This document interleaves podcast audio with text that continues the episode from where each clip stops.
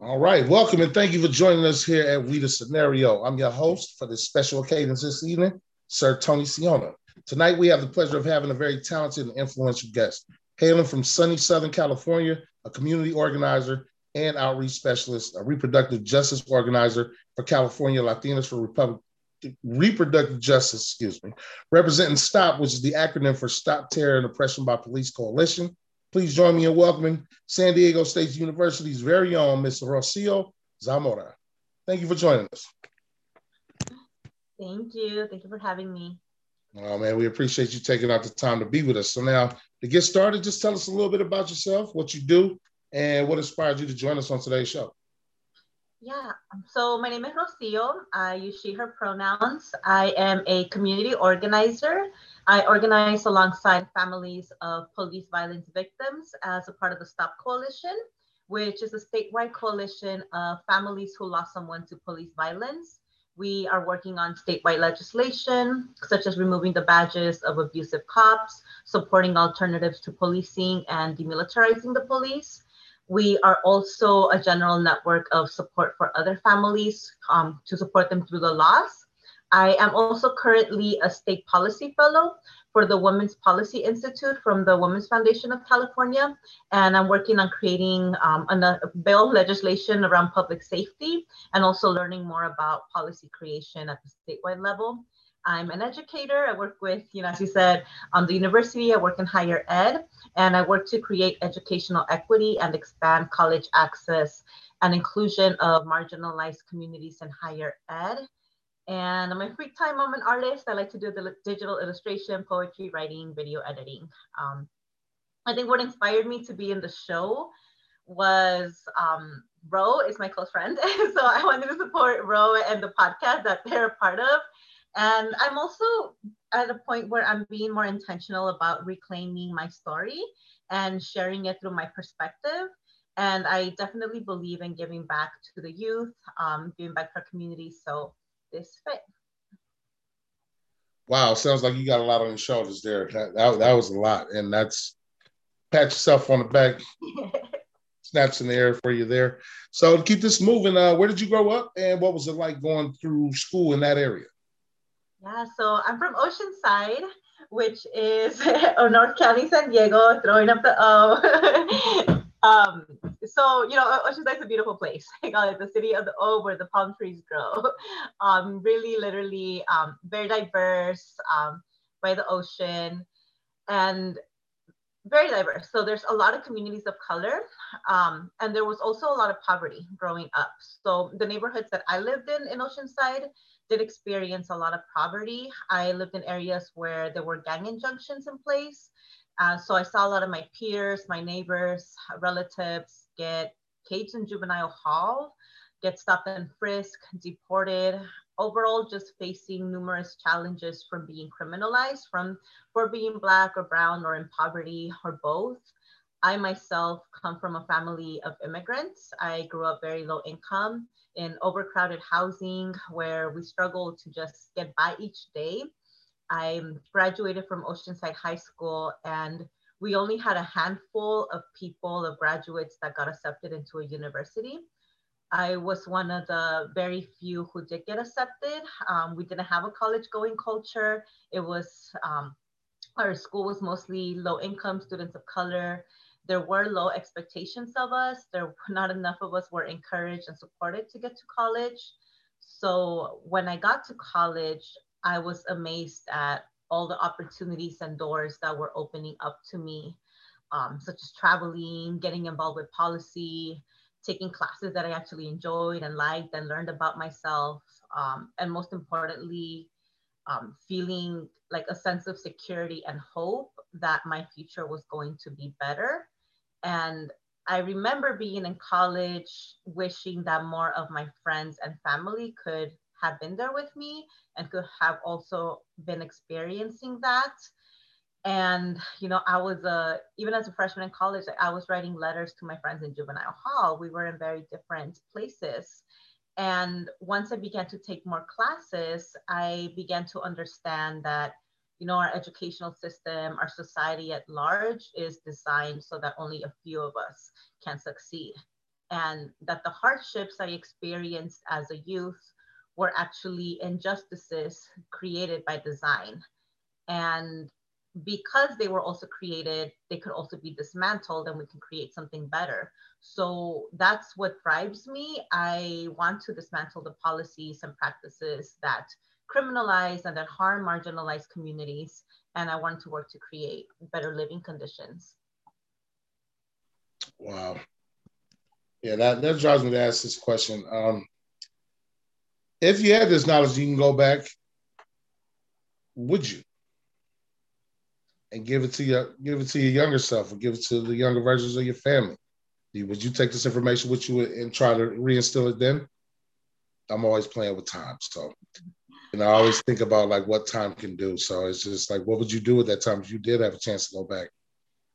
Yeah, I, I think if I had that knowledge that I gained as an older, like college student, and, and I could go back in my teenage years as a youth and tell myself, yes, because I think it would make sense of my reality and you know, as a youth, a lot of these injustices and hardships that we experience, they lead us to, you know, being angry, being sad, being depressed, like all of these emotions and that we don't know because we're, we're we can't make sense of the world. So once we're able to get that language and that history that helps us understand that, you know, it's not us, we're not the problem, it's not hopeless, like we can there we have agency and we can create better conditions it's empowering. And yeah, I, I would have definitely had that because I would have been a more empowered youth. I was I was quiet. I, I was afraid a lot of times and I was angry. I was really angry. Yeah, Oceanside High was not what I thought it would be. Uh, being from Oakland and only being 22 years old, uh, I still had that young mentality when I was down there.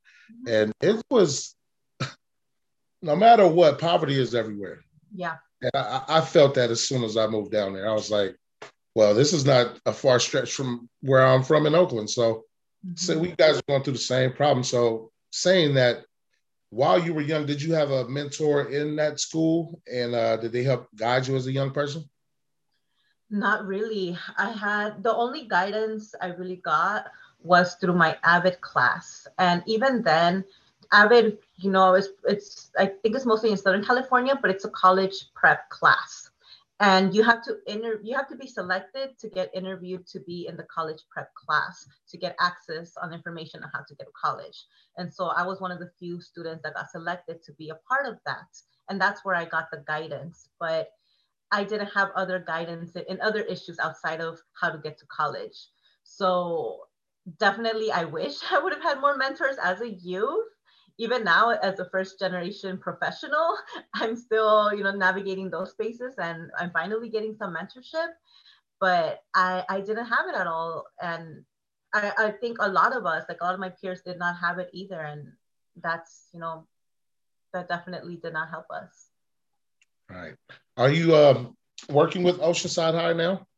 Is that part of your you know curriculum or what what's you pushing out there so sometimes I I so I do college outreach in different parts of San Diego County, and sometimes there have been schools in Oceanside that have requested us, and we'll do a presentation, talk to their youth, sort of guide them through the steps.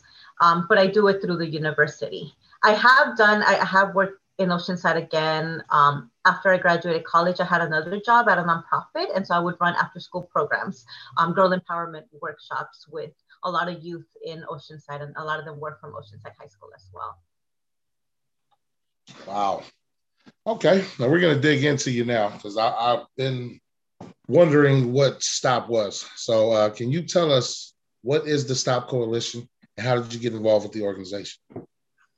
Yeah, so the STOP Coalition is very grassroots, a, a coalition of families who lost someone to police violence Eh, you know, it's not a nonprofit. It has very limited funding. We are really just families who banded together from across the state. Um, this was created after the, the passing of AB 392, which got signed um, into law in 2019. And so it became effective 20, 2020. Um, And what that law did was that it changed the standard of use of force for policing and made it so that um, the police are only allowed to use deadly force if there are no other options available. And that legislation was led by a lot of impacted families. And a lot of them joined after that to build that coalition and to continue that support. And so, right, I joined in 2020, actually, in the beginning of 2020. And I joined because in 2017, a San Diego sheriff shot my cousin 16 times in the back. And this was one of the cousins that I lived with in Oceanside um, as a youth. And his name was Jonathan Coronel. So after his murder, um, his family jumped into action and just began organizing protests, speaking at press conferences, traveling to Sacramento to speak to, to Attorney General. They joined other families who had also um, locally in San Diego um, experienced like that, that type of police terror. They filed the lawsuits um, and, and I supported them. You know, they did everything in their capacity to demand justice. I supported them as well in what I could do in my capacity. And we organized for almost three years during our grieving process, during the act of being, you know, experiencing such a traumatic and hurtful um, experience that a lot of Black and Brown communities have faced um, throughout this nation for hundreds of years. And so, you know, I, I, come from an organizing background. What helped me was that in college, I was a student activist. Um, after college, I joined an organization called California Latinas for Reproductive Justice, and we had a, a San Diego chapter. And you know this this was also fitting within that framework of reproductive justice because you know in reproductive justice mothers have the right people people have the right to parent right without the fear that their loved ones that their child will be stolen at the hands of the police um, and so you know um, this fit and I had other skills and connections that could help me with that. But a part of the organizing process is building relationships and coalitions with people. And so I began to get even more intentional about reaching other organizations for support. And I found out that the Youth Justice Coalition in Los Angeles was hosting a transformative justice training by an abolitionist called Mariame Kaba. And that got my attention because, you know, after going almost, this was almost two and a half years since my cousin was murdered and still organizing. Um, I, I wanted to bring in abolitionist values and perspectives into the organizing that I was doing with, with the families. And so I applied to be a part of the training. And that's where I met my friend Ellie, who um, works for the Youth Justice Coalition. And they also are the fiscal sponsor of the of Stop Coalition. So she told me about Stop Coalition. Her cousin, um, Junior, was also killed when he was like 13, 16 years old in Santa Ana. Um, and she told me about this network and that they were working on legislation to remove the badges of police officers that had um, committed series of killings. And the police officer who murdered my cousin, um, his name is Christopher Villanueva, he actually shot, he murdered somebody else just 11 months before that, um, Sergio Wick, he shot him 28 times. And so, you know, both of our families have been working together. Um, and, you know, definitely connecting with other families has been really important because, you know, nobody's going to fight as hard as, as the families. Um, and so with the Stop Coalition, we, you know, we meet almost weekly and um, we're working on different bills, but also just supporting each other through through that process. Okay, let not just gonna run past the 16 and 28 shots. At what point I'm sorry. No, First that's off, good. It's good, yeah. it's good to take a pause and I think I've spoken about it so many times. Yeah. Um, but it, you know, it's still hurtful. I just I've learned how to be in control of my emotions but it, it's worth to take a pause because it, it's outrageous and like our our lives stop like it, it's not you know this is happening every day very close to us in our neighborhoods and it's happening in atrocious vicious manners i you know I, I stood with that that fact that like somebody who was my chambelan for my quinceañera who i spent christmases with who i lived with I was writing letters to him when I was in college. We were like, I was only a few months older than him. And to know that someone, that he was tortured to death and left on the floor for hours to die, like that, that sits with me. Um, there's no feeling there. Yeah, there's, as a person, a human being, like, why did you take the badge? I think that's my biggest question. If you're gonna be a scary mark ass, excuse me. You know what I mean? Like, there's no reason to get in this profession. Um, like I said earlier, like there's no reason for court systems. What's the point? What's the point of having a justice system if our peace officers are judge, jury, and executioner? Yeah. They already running the entire government rack when they're on the streets. So it's defunding the police is one thing. Finding an entire new system to stop the systematic slave system already set up mm-hmm. that's almost near impossible. And and go ahead, go ahead. I think it's possible because a lot of us, you know, our communities of color, communities that have been harmed by policing, we have had other ways where we had to solve our problems without policing. And we just need to find like healthy ways and community driven ways to solve, to respond to conflict. And you know that's also why some of the legislation that we're working on is really important like the crisis act right that's one of um, right now it's ab 118 and hopefully it passes this year but if the crisis act passes it would fund up to $250000 for organizations to respond to crises and to crises instead of the police so to respond to public health crisis people experiencing homelessness mental health crisis intimate partner violence community violence substance abuse all of these um, issues that the police do not prevent police respond to crime and a lot of things these these are issues of abuse or they don't be they shouldn't be criminalized. People need help, right? This is issue of lack of housing, lack of affordable, lack of living wages, being in poverty. Like those are the root causes that we need to address. And so legislation such as the Crisis Act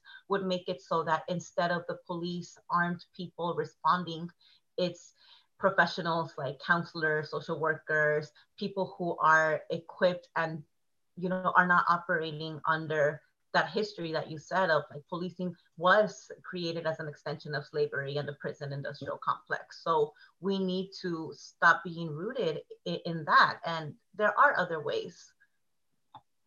Anya, you had something to say? Oh, um, I kind of forgot a little bit, but I think because I was about to say something um, when you guys were discussing just pretty much like the why they go into this field, right? Why do you want this badge? You know, but a lot of them they do this because they they are racist and they know that they can do this job and get away with it. Like that's if that's what they have shown us that they can kill thousands, literally, because I just saw something where it said they've killed, I think from 2005, it's been 16,000 like yeah. murders by the police and only five convictions, you know? So they yeah. know that they can join this and that it'll be okay. And so and I spoke on this early, earlier in the podcast um, today that we need to find a different way. We should be calling different people to handle mentally disabled people, not the police, you know, like that. They're in charge of everything. They get called for every single thing. So it we do, It's like you said, it is kind of impossible though. Like it it just really it's hard. It's politics to me, it feels, you know, and as long as politics are involved, like I said, man, pay these politicians minimum wage and watch how this world change. You know what I mean? Pay these big, big these big shots. Give them, give them a small check.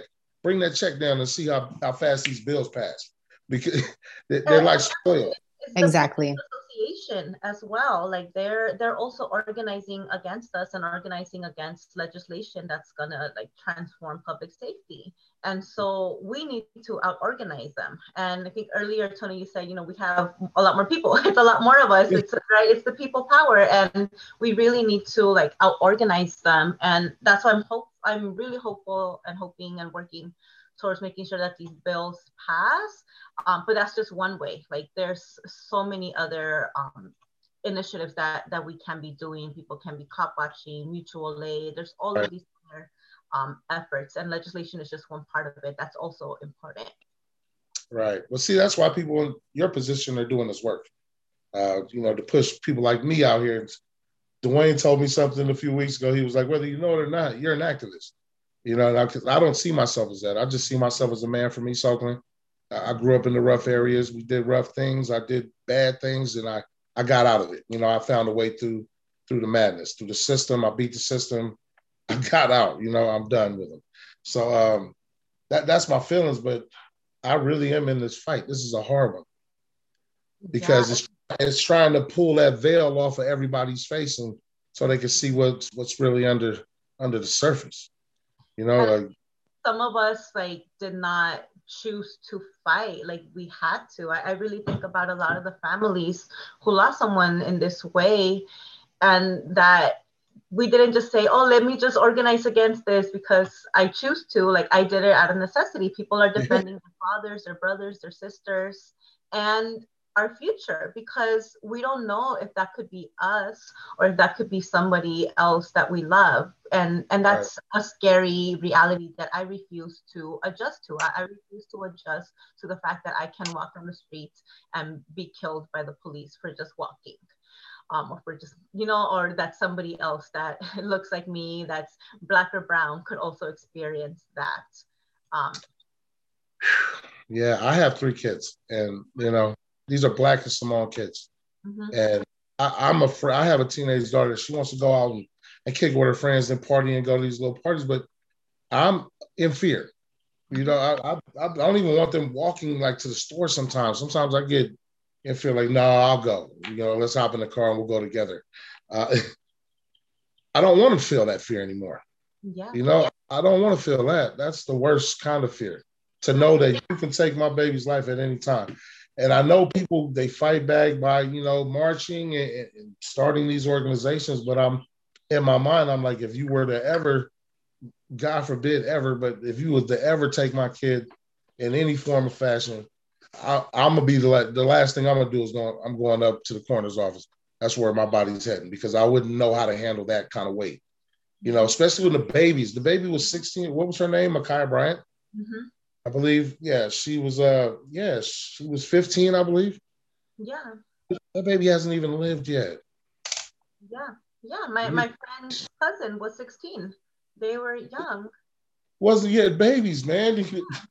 I'm 42 year old. I'm 42 years old. So now those ages, they are literally babies to me.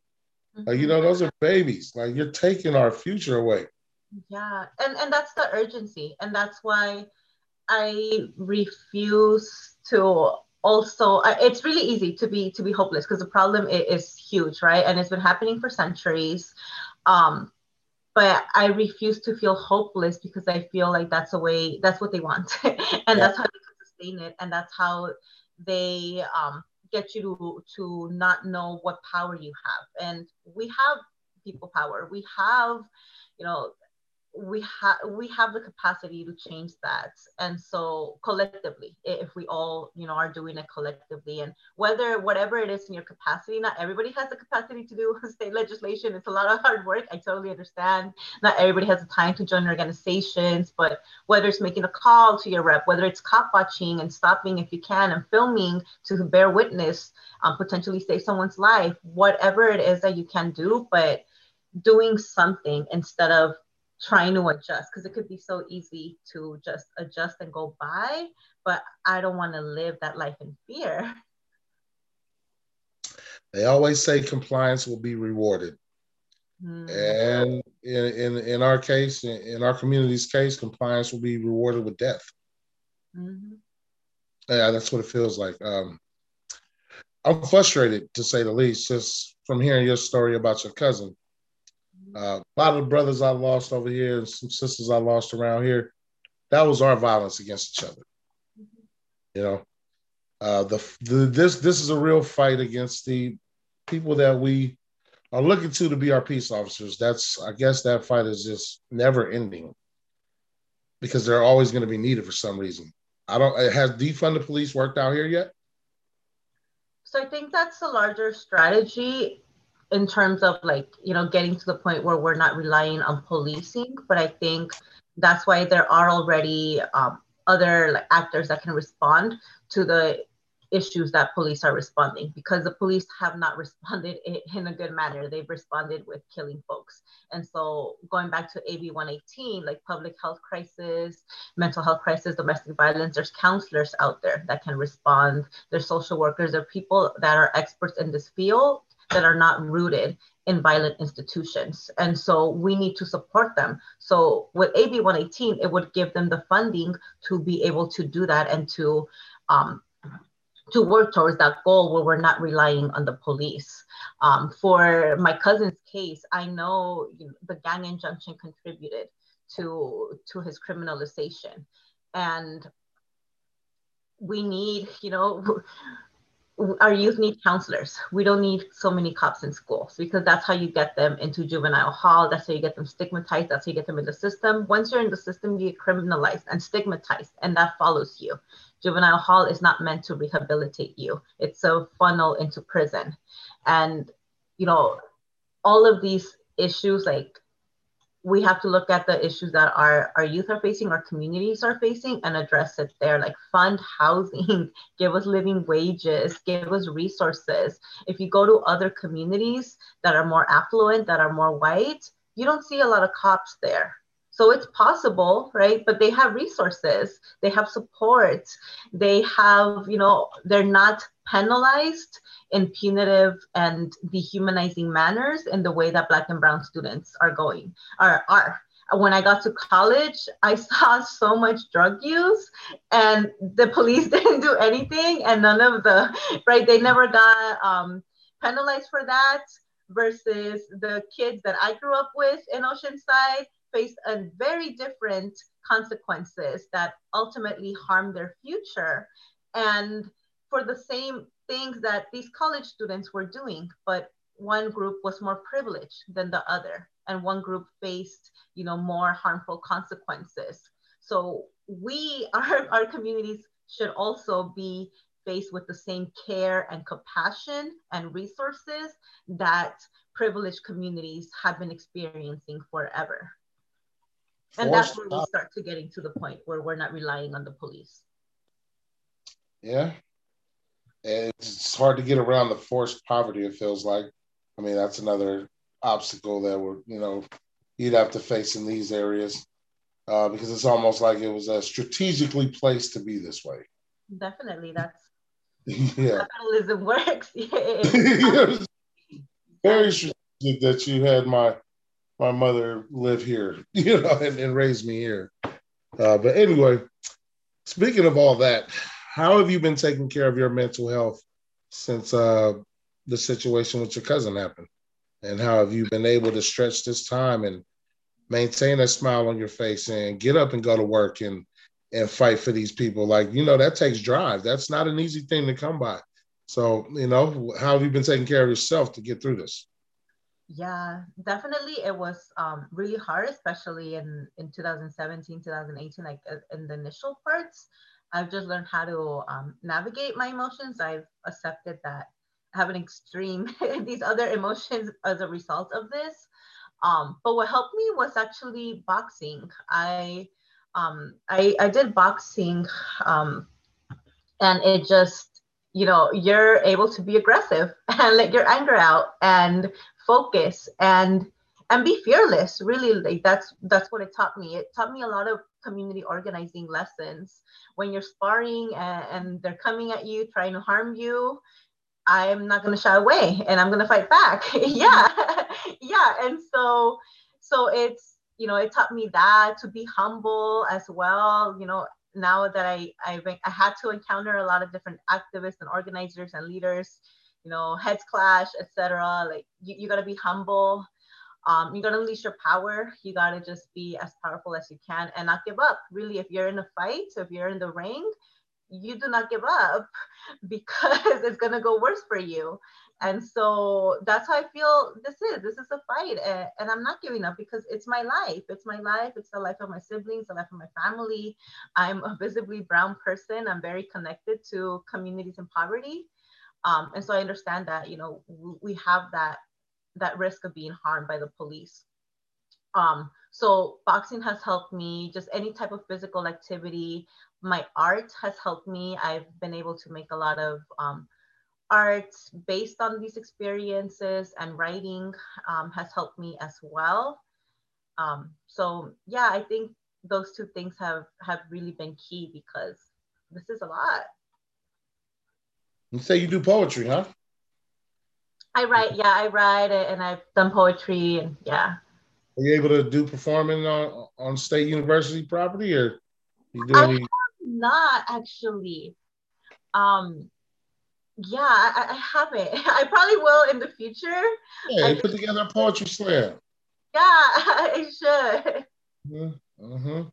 Because that's a that's a release of tension. I write I write a lot, so that's where a lot of my tension goes out. Because once I get it off my head, then I know it's gone. It's on paper. I can go find it if I need it. But yeah, you should really think about that. Um, we have a poet, uh, a few poets actually, on our two pay team. Uh, one, her name is Dewana DW. She's incredible. She, she's one of those firecrackers when it comes to poetry. And now she her confidence is built so hard now that if you ask her, she'll spill one right just on, on a drop of a hat. So yeah, continue. I would love to to hear some of your work going further later on hopefully find out uh, where your poetry might take you. Yeah, and I've published some things, mostly like writings and articles. Um, but the creative, the poetry stuff, yeah. So I'll um, I actually have it on, on an Instagram account. I started being more intentional with that. So I started creating like my own art Instagram. Um, so I can put it out there for y'all too. Especially with uh, you know, the coalition that you work with, situation you've been through. I'd love to hear some of some of that poetry. I love those power, I love power poetry. Something yeah. about something about the energy in it. it is it's serious. So yeah, I would love to I, I have it. I'll put it here. It's Sirenita Vagabunda. Sirenita underscore Vagabunda. Um, that's the Instagram, but I do have, I, I actually, I'm starting a website. Hopefully I, I make it better. I'm trying to learn web design, but I'm trying to archive a lot of the writings that I've published. And I've put, um, I, I made a, a video of like just drawing from those experiences. So because I'm doing legislation and policy, I haven't had as much time to focus on this, but as soon as this policy cycle ends this year in August, after that, I, I really want to put more energy into my art. So you were working on like three pieces of legislation, right? Mm-hmm. Three different versions. Are those there's three different levels to that, or yeah, so different bills one that I've talked mostly about right now is the Crisis Act. So that's funding alternatives to police. That's AB 118 we also have police decertification, that's Senate Bill 2. And so what that one would do is it would remove the, the badges of police officers who have committed repetitive, uh, repetitive acts of um, murder, um, abusing their power essentially. And so ultimately, even if right now, even if a police officer has been convicted of using deadly force, they can still be a police officer. There's nothing saying that they can be fired. Um, a lot of times these police officers, they'll just transfer from department to department. So the one that killed my cousin, you know, he had already killed somebody else before and he was allowed to remain in the force. Right now, he's still a police officer. So yeah, so there's other, the, um, another one who killed um, one of our, our stop members' um, nephew, Fermin Valenzuela. He was actually convicted in the lawsuit. Um, he was found guilty. He was found guilty in the lawsuit, but he's still able to be a police officer. So if this bill passes, it would make it so that police officers like them are not able to work in law enforcement ever, which is important because you know everybody has a sort of system of accountability in their professions. Lawyers can get their bar revoked. Doctors, if they do something wrong, they can't be doctors anymore. Police officers have no system of accountability. So Senate Bill 2 would change that. Um, and the other one that I'm working with the Women's Policy Institute is Assembly Bill 481. And that's one step towards demilitarizing the police. So right now, um, and we saw it last summer where a lot of police were in like, they look like military. They're just heavily militarized with so much equipment that was actually um, given to them from the the wars abroad. And so there were federal programs in place that just gave um, a lot of military equipment to police, and they have they can just get as many as they they want. And so they're pretty much treating our communities like war zones. And so this bill, AB 481, would require that all law enforcement agencies receive approval by either the local governing bodies of city council, board of supervisors, um, before applying to receive any type of military equipment. And they also have to do an impact statement, which is going to describe each piece of military equipment that they have, the cost of using it, the cost of that it requires to train someone to use it, how much money is being spent on this uh, military equipment. Because a lot of times when local officials are trying to make policy decisions, it's really hard to defund the police because we don't even know the money. We don't even know the budget. We don't, they don't disclose any of that information. So if this law passes, it would require them to disclose that information to the public so hmm. that the public can have a better say in how our tax dollars are being used and whether we believe that the police should be receiving military equipment or not. Receiving, I'm sorry, receiving military equipment. That's what's happening now? Yeah.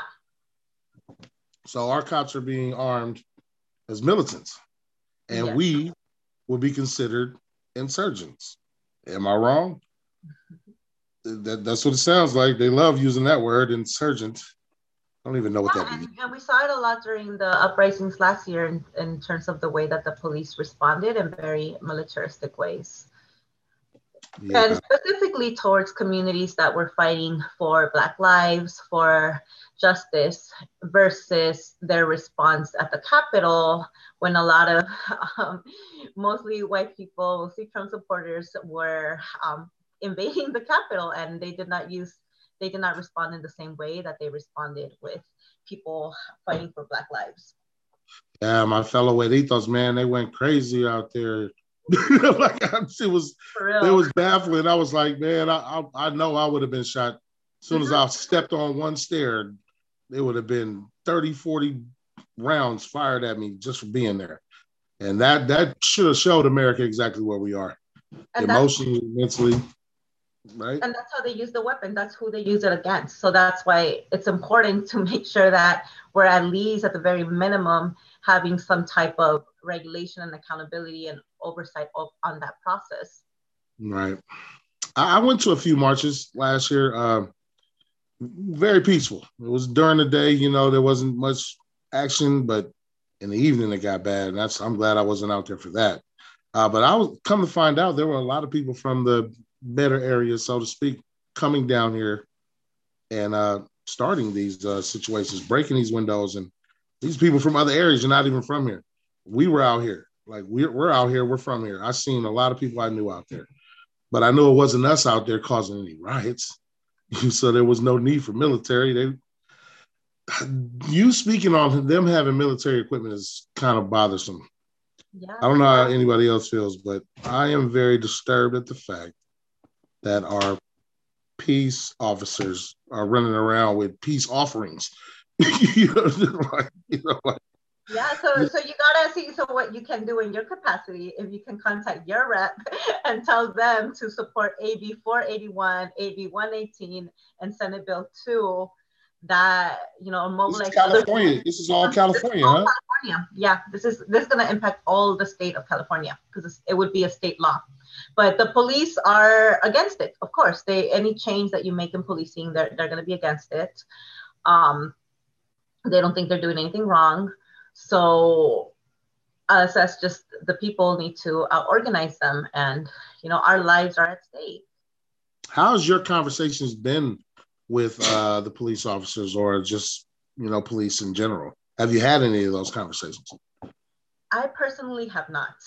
Um, uh, yeah i have not. It's very i mean uh, they're they're not they don't have the same values you know i i'm rooted in justice. I'm rooted in uh, humanity of um, black and brown people and they are not.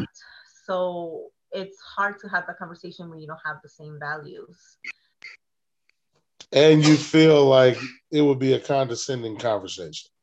Yeah. i mean that's how i feel. Uh, i've talked to a few few cops. I mean, really have, have said anything positive about my cousin or about any of the victims of the that that i have like whose families i have organized with no remorse. They sustained it was justified. So if you do not even see that there's a problem, how are we going to have this conversation? They don't believe there's a problem. They hmm. believe mm. that shooting someone 16 times, Jonathan Coronel, 28 times, Sergio Wick, is justified. Yeah, somebody's already incapacitated after one or two shots. Like really, like you hit me with one, and I'm going down. I don't, I don't know about everybody else being Superman or Superwoman around here, but 16 times seems a little.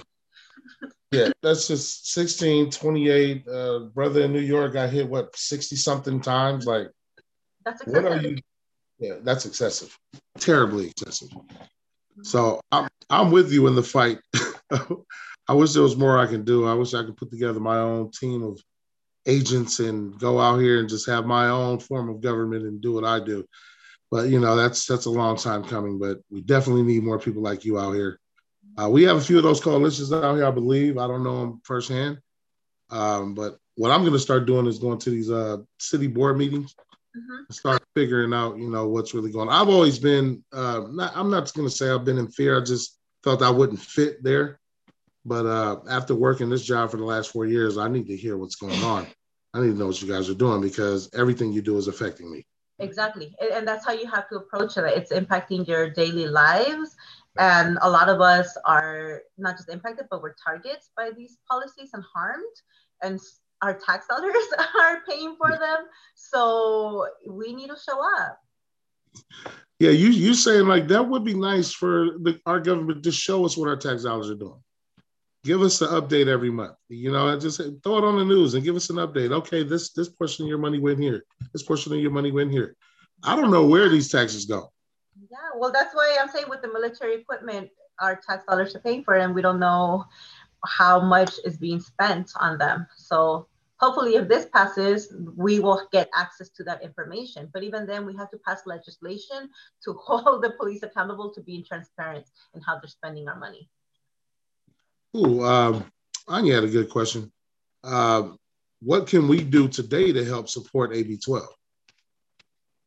Like, is there somewhere where we could sign something or is there? So eventually, um, once we get right now, um, so AB, AB 4, um, 81, and there, there's different aspects. So pretty soon we're gonna need folks to contact the representatives. So what you can do right now is spread the word and educate about these laws and get people to start paying attention to them. So I can definitely send you, Tony, um, some graphics and more of the fact sheets. But the biggest part right now is educating folks, making sure that they're um, paying attention to these, these state bills. And pretty soon, we're going to be asking folks to start contacting the representatives once we get to a floor vote. So once the, the assembly members and the senators are going to be able to actually vote on them, we're going to need people to contact their reps and um, encourage them to vote in, in our favor. Uh, I was just asking my wife, like, who who are the representatives? You can find their representative um, online. It's Find My Rep. Um, and so it'll either be, it has to go through the assembly and also um, the Senate in California.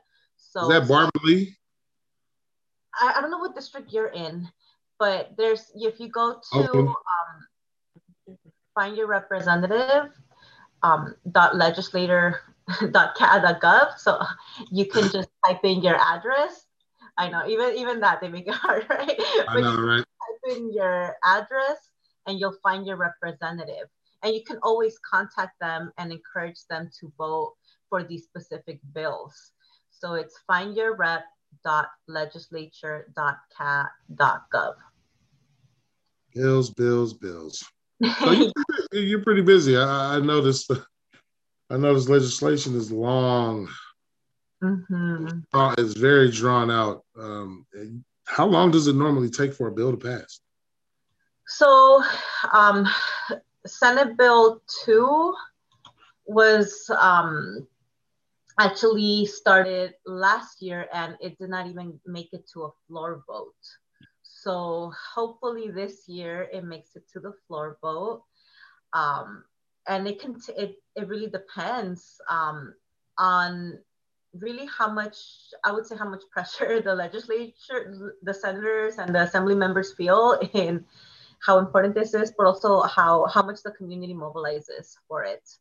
Um, I mean, AB 392 was the first time somebody addressed policing and changed the standard of policing since the 1800s. Nobody had touched that since the 1800s. It was Dr. Shirley Weber who had the courage to, to do something and, and to, you know, set that, catalyze that, that. And after that, more legislation came out, but it really depends on, um, I would say, how the community mobilizes, how responsive they are, and yeah, we just got to organize.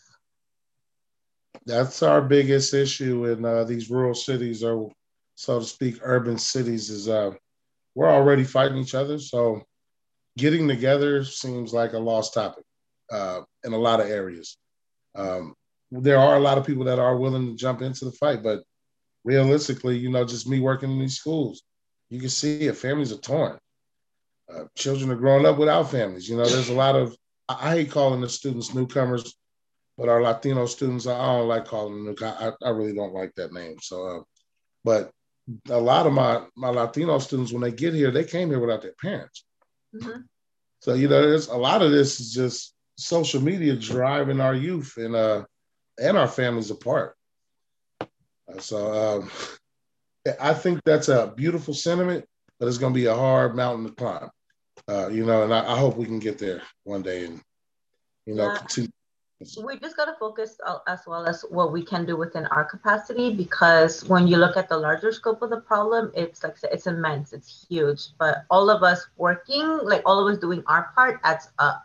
And even raising the way you raise and you parent your children, like with different types of values, like there's so much different things that we can do um, but whatever it is that's in your capacity is isn't is enough really. It's, it's, this, this conversation is really i'm gonna open up the floor. Anya uh ro you got anything you want to add before we uh give her her 60 seconds of promo come off the mic if anyone have anything to say.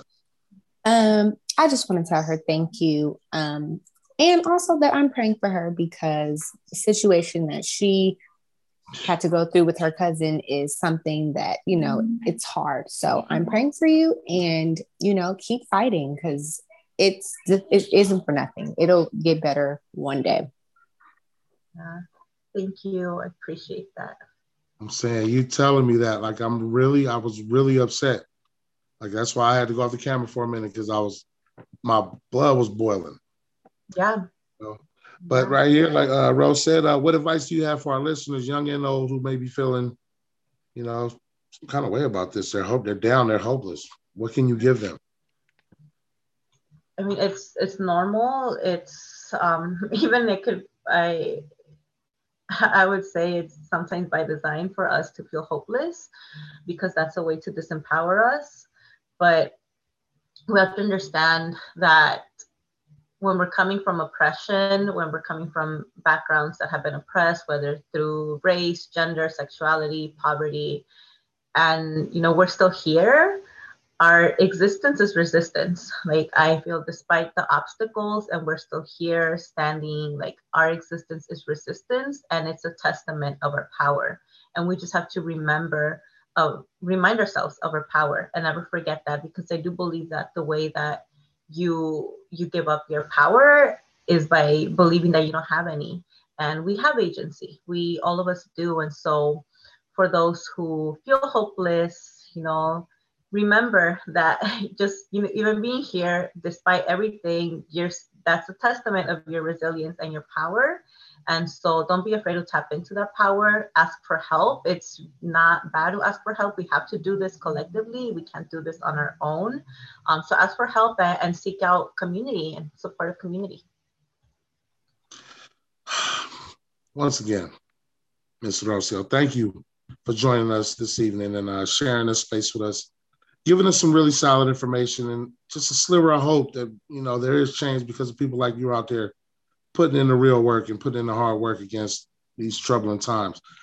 Another thing, I want to give you my condolences to your family uh, for the loss of your cousin.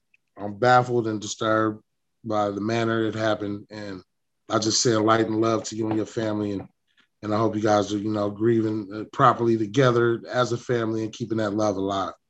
Um, right now, I'm going to give you a shot to promote yourself. I'm going to give you 90 seconds. The floor is yours. Let people know where they can find you.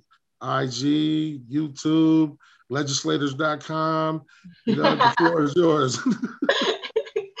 Thank you. Um, yeah, so if you want to find out more about the um, my cousin's case and the organizing and supporting that and other families, our Instagram is JC underscore Fight Club. Um, so you can follow that one for more updates.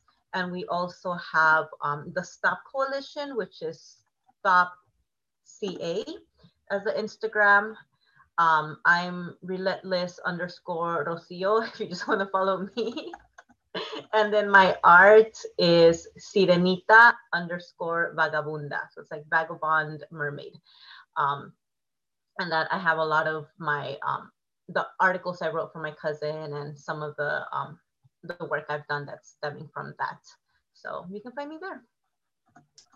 Once again, thank you. It was an honor to have you, Mr. Moore. Ro, appreciate you bringing her in. Anya, I appreciate you being here. To everybody out there listening, I'm your host, Tony Siona. You can catch us on We the Scenario podcast or Instagram. Also at Mentoring on the Fly. You can also catch us at We Lead Ours. See us on Spotify, YouTube, well, hear us rather on Spotify. You can catch us on YouTube as well as uh, any Anchor podcast and Apple Podcast. Once again, I'm your host, Tony Siona. This is We the Scenario. Ms. Rocio, please enjoy your life and hope to see you soon. Everybody else, good night. Good night.